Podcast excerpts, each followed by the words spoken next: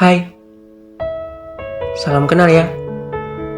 Selamat datang di podcast ketika itu, di episode yang pertama.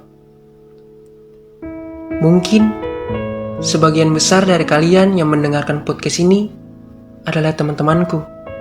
Ya iyalah, baru juga episode pertama. Di podcast episode pertama ini, aku ingin bercerita tentang satu kisah Ya, tentang si dia. Cila siapa tuh?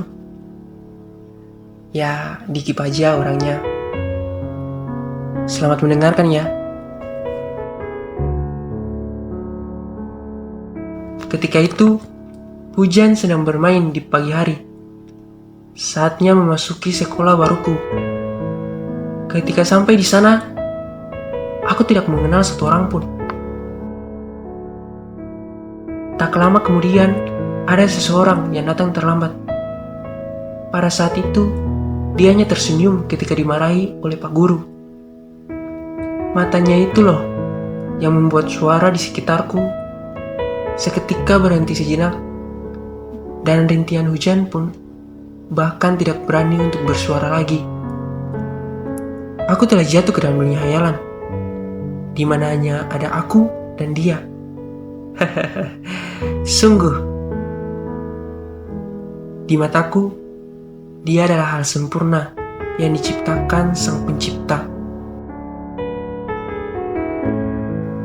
Sudahlah, mungkin aku tidak pantas untuk menangginya. Ternyata, tak lama kemudian, Aku dan dia sekelas. Awalnya sih biasa-biasa aja. Tapi... Waduh, sudahlah. Aku sering menatapnya. Sampai kadang dia sadar bahwa aku sedang menatapnya. Seketika itu, aku malu untuk pergi ke sekolah lagi. Tapi tak pergi, maka aku juga akan rindu karena tak melihat dia. Astaga. Aku akhirnya memberanikan diri untuk mengungkapkan rasa ini. Tapi inilah bagian sedihnya. Dia menolakku. Sedih banget tuh.